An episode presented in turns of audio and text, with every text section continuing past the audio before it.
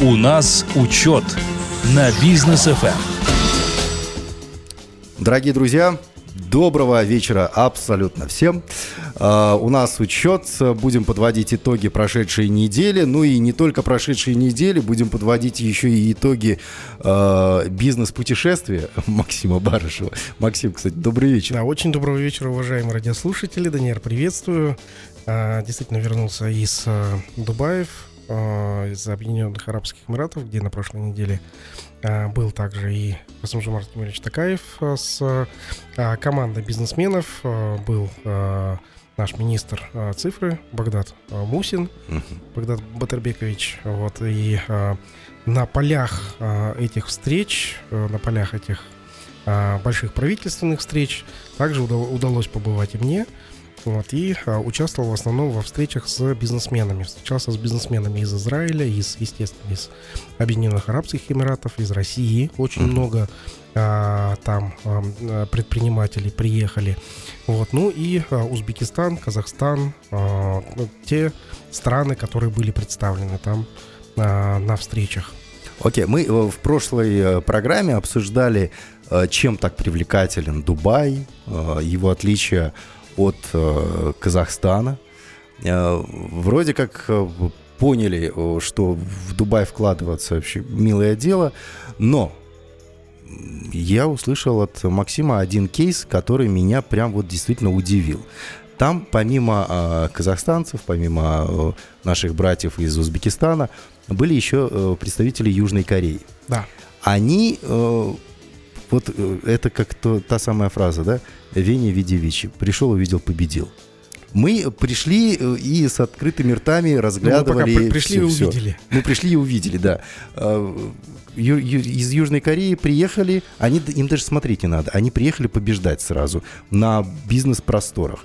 Чем побеждали, чем брали, а, чего достигли они? Ну, расскажу про а, историю. Действительно, там а, также приезжал руководитель Южной Кореи. А, он приезжал вместе со своей бизнес-делегацией. Вообще, традиция а, у а, президента Южной Кореи, если он ездит куда-то за границу, он берет с собой руководителей Чеболи.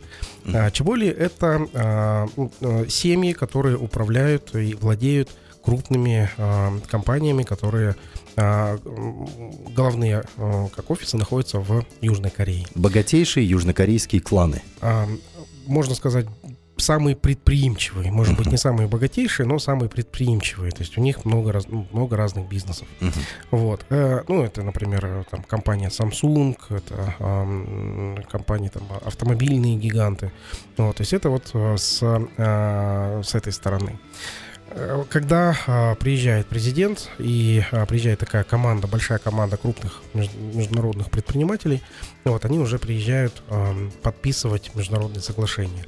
И а, южнокорейцы при, забрали с собой, так сказать, инвестиции в страну а, в размере 30 миллиардов а, долларов США, вот, которые они будут Э, инвестировать в разные технологии, которые есть uh-huh. в Южной Корее. Также из Южной Кореи технологии будут привозиться а, и экспортироваться в Объединенные Арабские, Эмираты. То есть как у них построено а, все вот это вот взаимоотношение. За до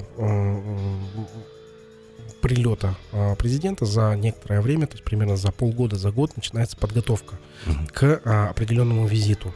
Вот, а, приезжают бизнесмены, начинает переговорный процесс, вот, и на, разно, на разных этапах эти переговорные процессы, они а, существуют. За а, 2-3 месяца до планированного визита президента уже все знают, что президент полетит в эту страну, вот, и там уже а, подбиваются те а, договоры, которые существуют, и какие переговорные процессы уже у них есть. За эти 2-3 месяца список а, подписываемых договоров уже э, об этом информируется руководство страны, угу. в частности президент. Вот, и уже в момент приезда президента подписываются не протокол намерения, а реальные договоры. То есть э, вот эти вот 30 миллиардов долларов, которые южнокорейцы э, увезли из э, Дубая, это не это, это вот прям это все. Это реальные договоры. То есть это, это это не протокол. Они заработали, грубо говоря, 30 миллиардов долларов. Да, ну не заработали, же. они а, получили инвестиции в ну, размере в 30 миллиардов долларов. Окей, э, мы, мы чем можем похвастаться? А, мы, а, пока у нас это переговорный процесс, то есть это мы можем похвастаться тем, что а, мы подписали меморандумы, угу. протоколы о том, что есть заинтересованность инвестировать в Казахстан, инвестировать в возобновляемые источники энергии. И это тоже сейчас это очень достаточно хорошо.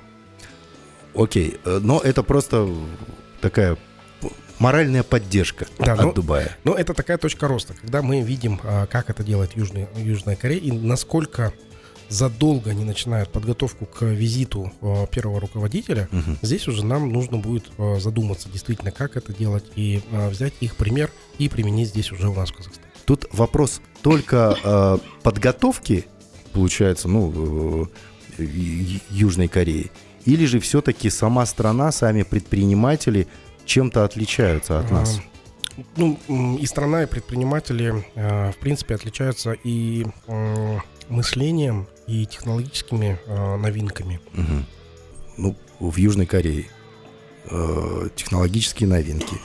В Южной Корее какие-то новые там виды бизнесов. Там отличная, отличный бизнес-климат. Ну, я так думаю, что нужно будет это обсудить подробнее. Друзья, сделаем это сразу после рекламы. У нас учет на бизнес FM. Эм. Продолжаем, друзья. Итак, в чем же отличие э, Южной Кореи и Казахстана? Почему южнокорейцы приезжают и сразу все? А мы пока получаем, ну вот, э, соглашение и да. намерение с нами работать. А мы пока учимся. Да. Мы пока учимся, тренируемся, так сказать, на кошках. А зависит ли это от э, репутации? От ну, авторитетов. Конечно, конечно. А, так прям а, и ру- руководитель а, а, сказал, что угу. а, подписывает договор с Южной Кореей, потому что а, бизнес-репутация стопроцентная. Вот у Казахстана, к сожалению, такого нету. А, я очень часто вот в отношении Южной Кореи а, и предпринимателей Южной Кореи, вообще законов правительства Южной Кореи э, слышал следующую фразу. Они выполняют свои обязательства. Да. А можно ли сказать, что вот Казахстан там, выполняет свои обязательства в, в полной мере, максимально? Вот что пообещали, то и дали. А, Казахстан как страна, действительно, как люди, а, так и делают. Но а, здесь ситуация какая? Когда иностранные инвесторы приходят здесь в Казахстан, угу. они ожидают и закладывают себе в бизнес-модель определенный срок окупаемости. У нас не всегда получается окупить инвестиции в этот срок. Угу. Во-первых, у нас нестабильный курс тенге, к иностранным валютам. Ну, девальвационные риски у нас да, прям серьезнейшие. Это очень большие девальвационные риски. Ну и э, налоговые риски. Угу. Обычно иностранные инвесторы э, смотрят на страну как на э, тарифный план. Они угу. смотрят, э, первое, они смотрят налоги, потом они смотрят фонд заработной платы, сколько получают э, сотрудники, они смотрят э, технологическое развитие, то есть наличие электричества, наличие интернета. Все наличие, инфраструктуры. Да, инфраструктуры, да. И а, смотрят, конечно же, стоимость а, этого всего. Здесь Казахстан выигрывает по нескольким а, параметрам. Во-первых, стоимость интернета, стоимость коммуникаций а, в Казахстане гораздо ниже средней рыночной. А, стоимость вот, заработной платы и так далее. Uh-huh. Но налоги у нас в Казахстане выше среднерыночных. К сожалению, пока это так. И э, налоги еще имеют свойство изменяться. Да. Как э, налоговый кодекс изменился вот э, в этом году, и ухудшилось э, положение как внутренних казахстанских инвесторов, бизнесменов, так и внешних. Окей. Приходит, например, зарубежный инвестор к нам сюда, в Казахстан. Говорит, хочу вкладываться, но какие будут у меня затраты по тем же самым налогам, содержание сотрудников, возможно. А чего ему ждать? Если не резидент открывает филиал у нас а, в Казахстане, Э, ну, сотрудникам он платит те же стандартные налоги, которые а, есть. И uh-huh. их э, размер, а, ну, порядка 34% uh-huh. с фонда заработной платы. То есть треть нужно отдать в бюджет страны. А, по среднерыночному в мире это, а, я скажу, что а, среднерыночная по странам ОСР. То есть это экономически успешным странам. Угу. По развивающим стран, странам у нас это выше среднего. А также, если филиал открыт у нас в Казахстане, то нужно платить налог, это корпоративный подоходный угу. налог, естественно, ну, налог на добавленную стоимость, да. это тоже платится. И а, кроме корпоративного подоходного налога также платится а, КПН 15% за нерезидента.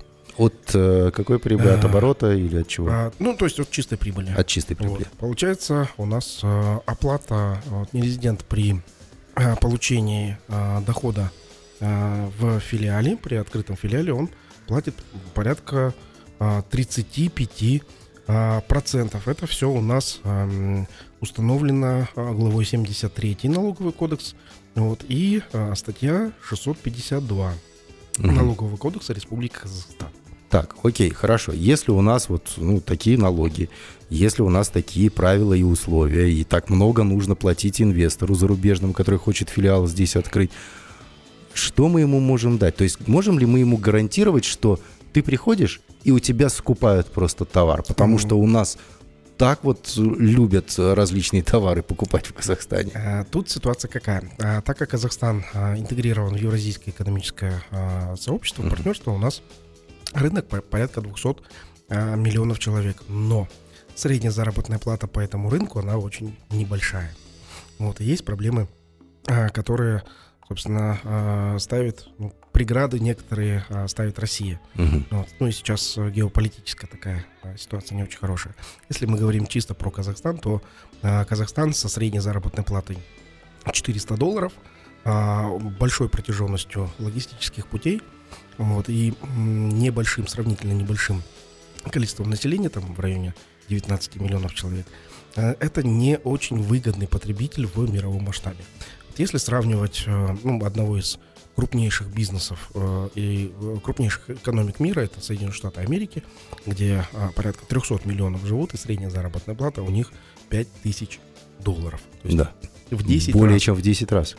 В 10 раз больше заработная плата, а, больше а, рынок. А, в ну, почти в 20 раз. раз. Да. И получается здесь уже мультипликатор срабатывает в том, что нужно товары продавать именно в Соединенные Штаты Америки. Это при том, что налоги практически такие же по сумме. По сумме налоги такие же. То есть для бизнесмена, если платить, то, конечно же, платить выгоднее с большего количества оборотов, угу. ну, тогда можно платить там 30-35%.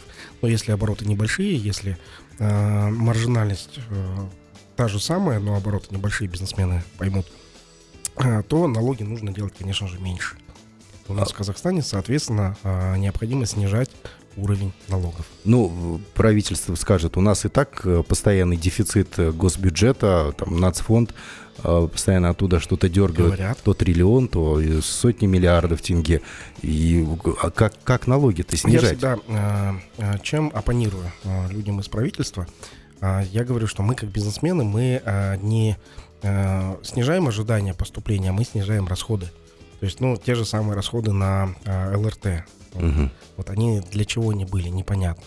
Вот в Дубае тоже, вот мы на прошлой передаче обсуждали, там любые социальные а, такие а, инвестиции, которые, ну, самое высокое здание в мире. Бо, вот, которые, Бурж, э, Бурж Халифа. Да, Бурж Халифа, то есть а, насыпные острова, то есть, которые делаются за счет бюджета их страны, но они всегда самоокупаемые. То есть uh это не, а, не дырка в бюджете. Вот. И а, также мы говорили про мультипликативный эффект. Вот, когда инвестиция, она потом приносит прибыль и все больше и больше приносит прибыли. У нас вот мультипликативный эффект есть в двух направлениях. Первое это когда инвестировал и а, идет возврат инвестиций, идет поток туристов, это uh-huh. про, про а, Эмираты говорим, а, приносит деньги и так далее, это идет. Вот. И есть отрицательный мультипликативный эффект, это когда вложил, а потом на поддержание еще платишь. Да. То есть, соответственно, если мы говорим про ЛРТ, вот мы туда там, а, миллиард, два миллиарда долларов вложили. 1 а миллиард 800 миллионов по первоначальной смете. Да, вот, ж, ну, можно было там самое высокое здание. Там, а, кстати, построить. самое высокое здание на 300 миллионов дешевле. Бурдж Халифа в Дубае полтора миллиарда долларов стоило. Вот, собственно, да. А, и, соответственно, здесь мультипликативный эффект будет отрицательный. Почему? Потому что а, эта история неокупаемая с ЛРТ, и постоянно нужно будет из бюджета а, вкладывать туда деньги на поддержание ЛРТ. А сразу же у меня возникает вопрос. У нас вот эти вот все проекты, это же ЛРТ, а, мы вспоминаем Экспо, да, по разным дамам, от полутора до трех с чем-то миллиардов долларов было потрачено на строительство, вообще на организацию этого Экспо в 2017 году. У нас куча вот этих всех а, арен, да, везде было понастроено спортивных в разных городах Казахстана. Оно все строится, ну вот в Алматы ну, Алматы-арену, да, можно взять в пример, которая там концерты, различные бизнес-мероприятия да, да, да. крупные проводят. Да, проект рабочий, он сейчас там функционирует, но все остальное, трамплины те же самые, да, вот э, строили к Азиаде. Э, там, там, ну, кажется, тарзанка какая-то вот есть. Это отрицательный Все. мультипликативный эффект. А как у нас к этому подходит? Почему нет у нас вот по такого подхода, как в том же самом Дубае, да? Ну, сделали Бурдж-Халифу, полтора миллиарда долларов вложили, да?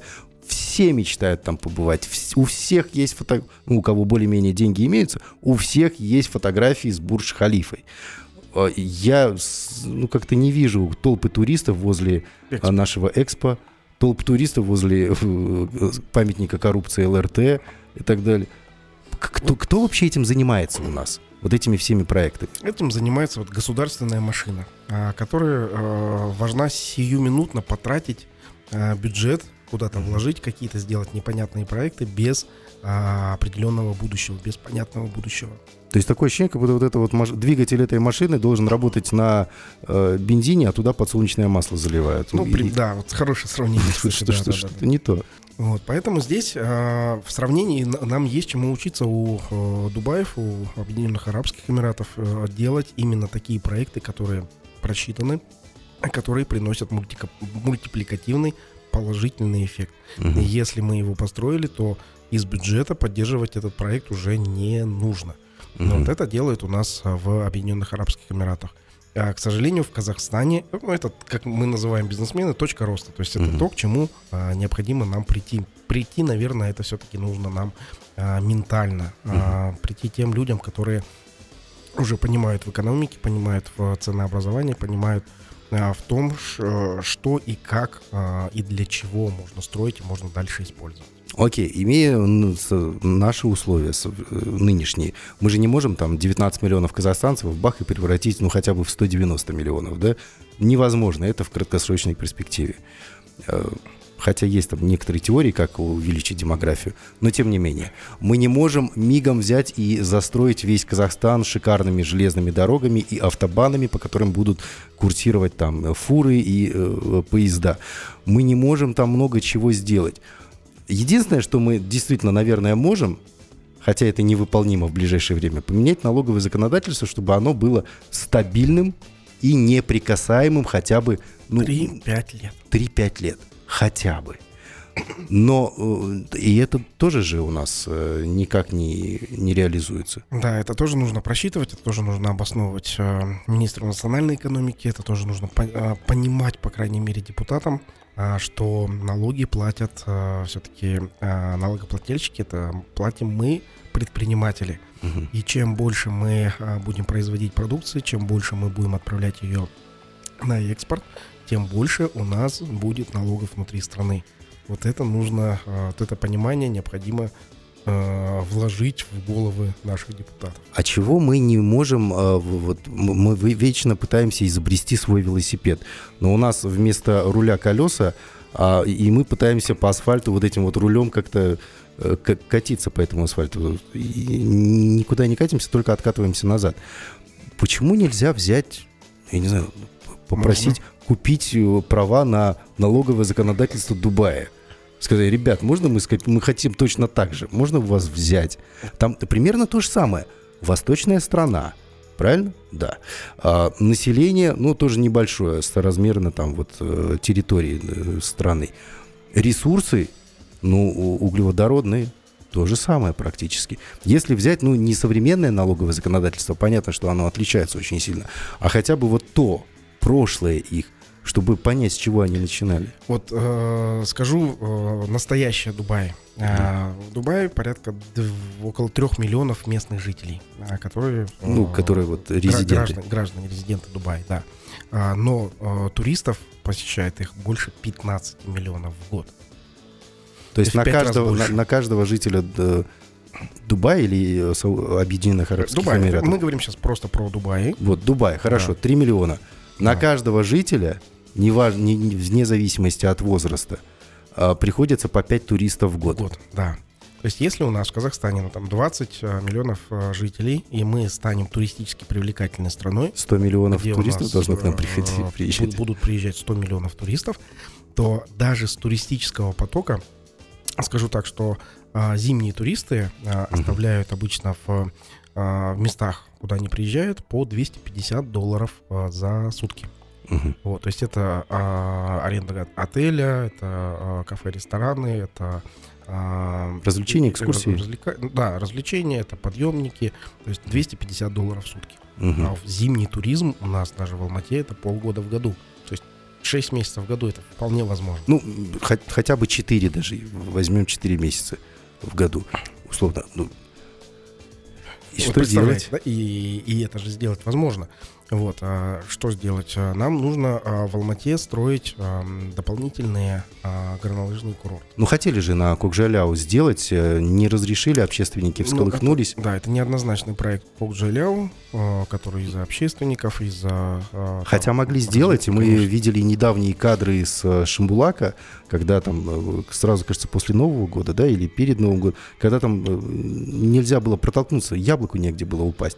И тогда действительно многие встали и сказали, ребят, ведь есть Кукжаляу, который мы в свое время могли сделать шикарной базой отдыха, туристической, с хорошими склонами, разгрузить и Шамбулак, и Акбулак. В настоящий момент эта тема закрыта, потому что Касамжон Ракимович э, Токаев э, наложил уже э, свое слово, вето. Он поддержал наших экологов вот, о том, что именно где Кукджаляу строить нет необходимости.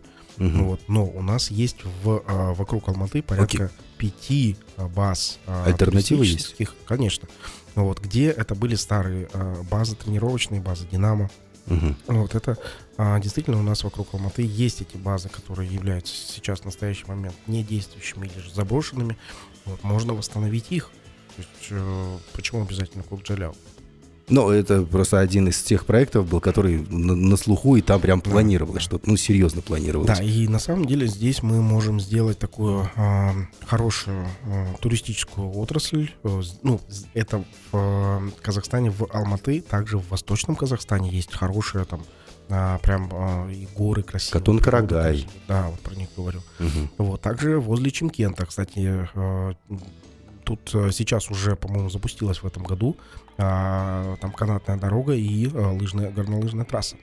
А, ну, тем более порядка. славится тем, что оттуда можно и спокойно в Узбекистан, Самарканд, Буха- Бухара, Хива и так далее, Вот да? Оттуда из Узбекистана. и оттуда сюда вот здесь, можно. вот здесь самое ценное, чтобы а, туристы приезжали а, в эти города из других стран со своими деньгами. Рядом с Шымкентом Туркестан А, имеется в виду. Да, да, чтобы вот туристы оставляли деньги именно здесь у нас в Казахстане.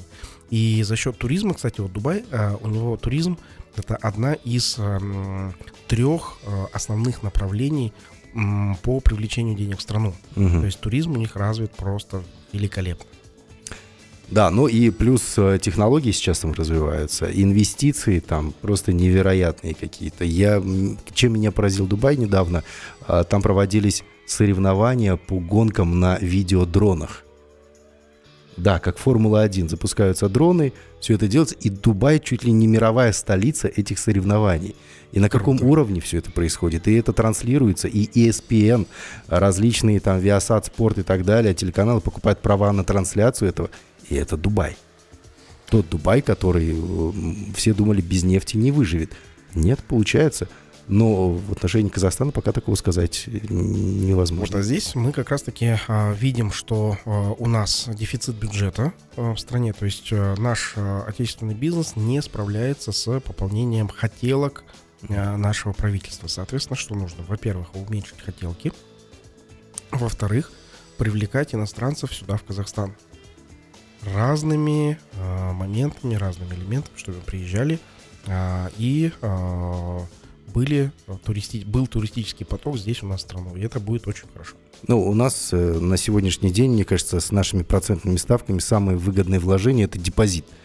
Потому что, открывая бизнес, ты понимаешь, что, э, во-первых, у тебя есть такое понятие, как э, траты, затраты, себестоимость и так далее. Да? Если маржинальность выше 20%, ну, это просто сказка какая-то, а там еще и налоги платить надо. А на депозит деньги положил и получаешь свои 15 годовых.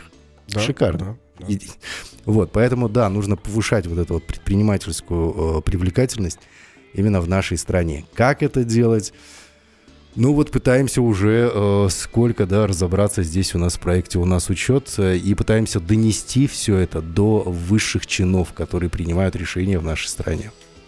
Будем и дальше э, доносить, будем и дальше говорить о том, э, что сделать лучше в Казахстане. То есть, э, как сейчас, вот пример, э, улучшаем туризм, э, ну, э, как, как минимум нужно будет снизить налоги на э, туристические объекты для привлечения инвестиций. Вот, построить туристические объекты, найти а, хороших инвесторов, готовых в это вложиться. То есть, ну, например, сейчас строят кампа, кампа дома, вот это, которые... Глэмпинги, глэмпинги кемпинги. Да, да. да. Угу. То есть, а, они не наносят вред природе, но а, в таком а, туда ездят туристы. Да, а, так что, друзья, э, будем, будем и дальше постараться все это решить. У нас короткая пауза на Бизнес FM, после продолжим, оставайтесь с нами. У нас учет на Бизнес FM. Продолжаем, друзья. Задели очень такую э, животрепещущую тему для Казахстана. Тема туризма. Все мы пытаемся наши красоты показать всему миру.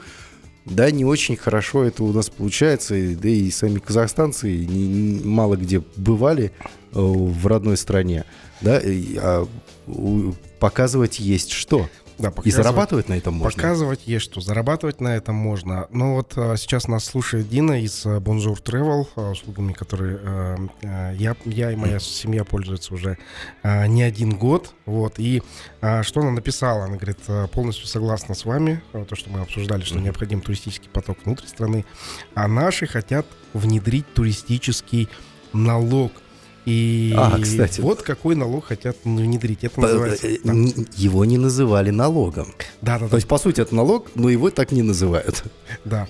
Вот. Ну, а во всем мире это называется bed tax, угу. то есть налог на кровать, э, такой условно такой а, налог.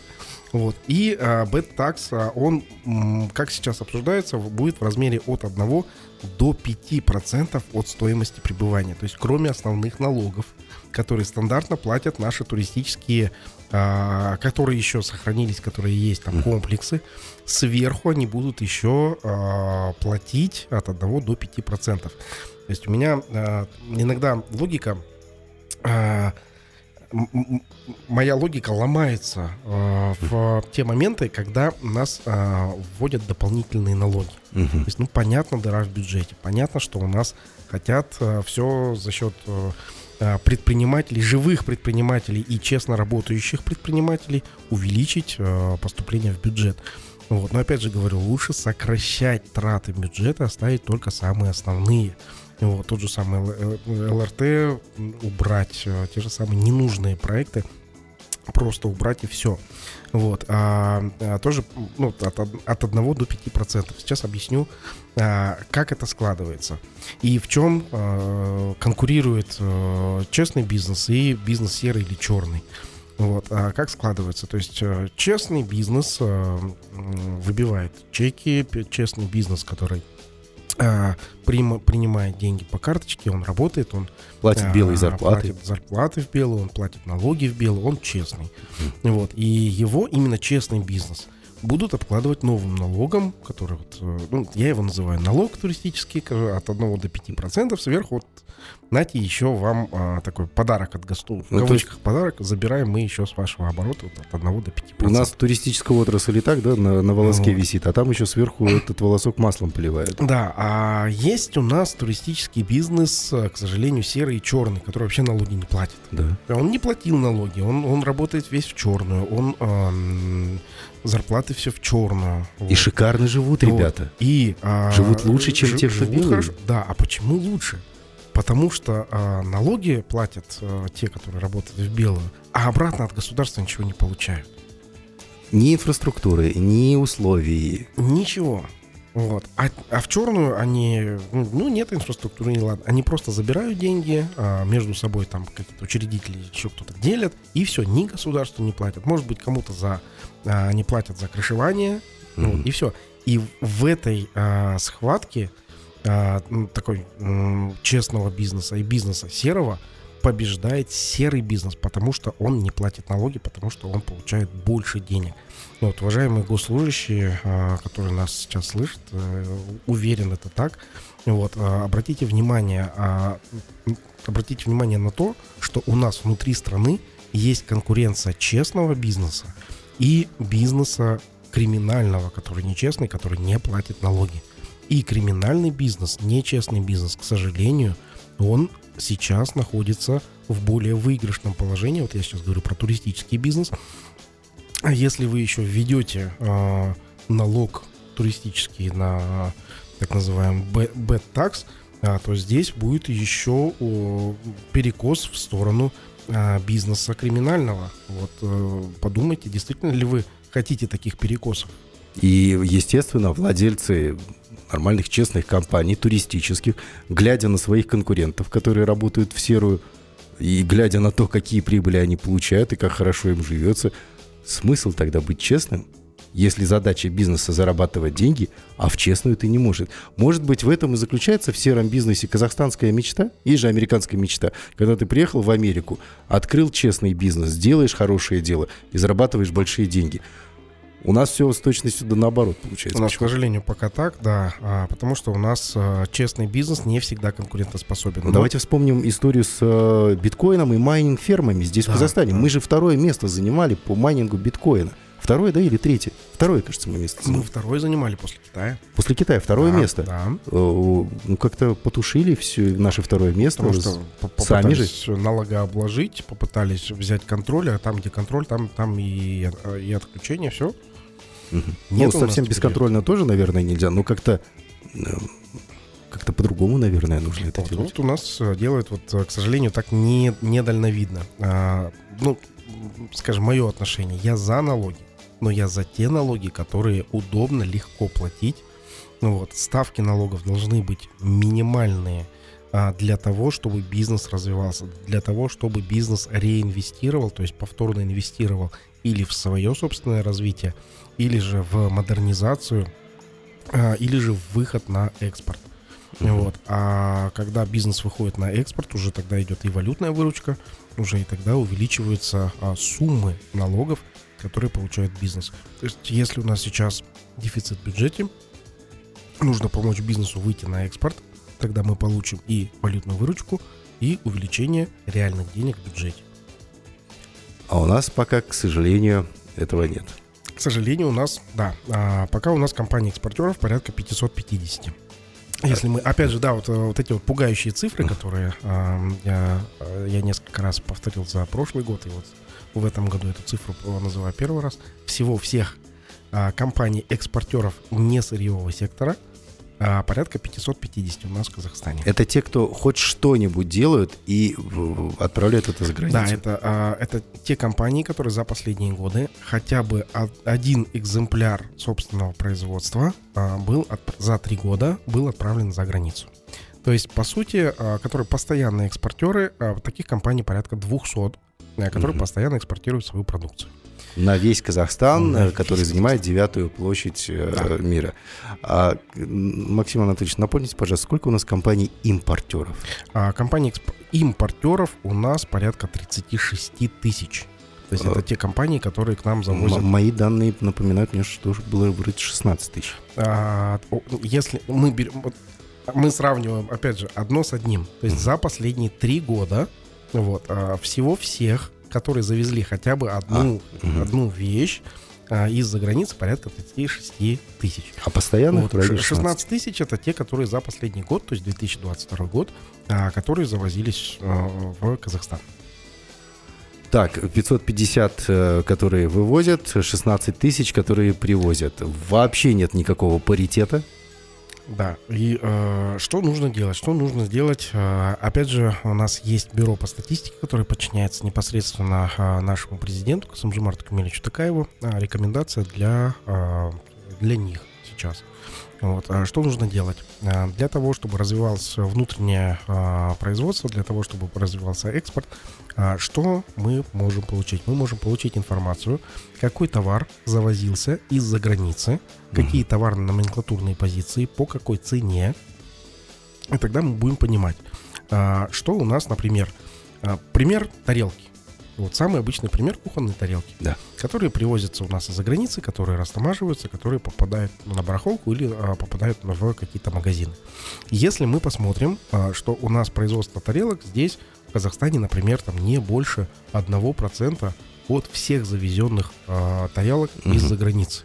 Когда предприниматель в Казахстане а, смотрит номенклатурные позиции тарелка, он смотрит цена, допустим, тарелка стоит там 500 тенге или 600 тенге, он смотрит, что а, возможно производить из глины не кирпичи, а тарелки здесь у нас в Казахстане, и себестоимость у них будет там, допустим, там, 30 тенге, 50 тенге, 100 тенге, вот, он понимает, что здесь маржинальность может быть 4 раза, 400%. Это говорю сейчас при- примерно реальный кейс. Мгм. Вот. И а, количество тарелок, которые завозятся в год. Это весь его рынок. Да. И он говорит, я на этот рынок иду с производством тарелок. Вот. А, здесь сразу же при этих открытых данных а, финансирование идет этого предпринимателя Мгм. по сниженным а, кредитным а, ставкам. Идет помощь в а, организации ему хотя бы какой-то малой а, а, произв- мал- малый пр- производственный цех для производства тарелок. И все, он делает здесь тарелки в Казахстане. Его тарелки под казахстанским брендом ставят в казахстанские магазины. И мы, казахстанцы, покупаем эти тарелки. То есть это а, такой пример а, импортозамещения, например, а, а- обычных тарелок. С чего нужно начать? Нужно начать с, а, со статистики, которая официально показать через, ну, допустим, через Национальную палату предпринимателей, вот, а, бизнесменам, что у нас а, такой а, импорт товаров, который можно уже производить здесь, в Казахстане, чтобы было понимание рынка для а, внутреннего производства. Что ж, друзья, ну вот такой вот сложилась э, неделя. Очень много было тем, которые мы обсудили сегодня.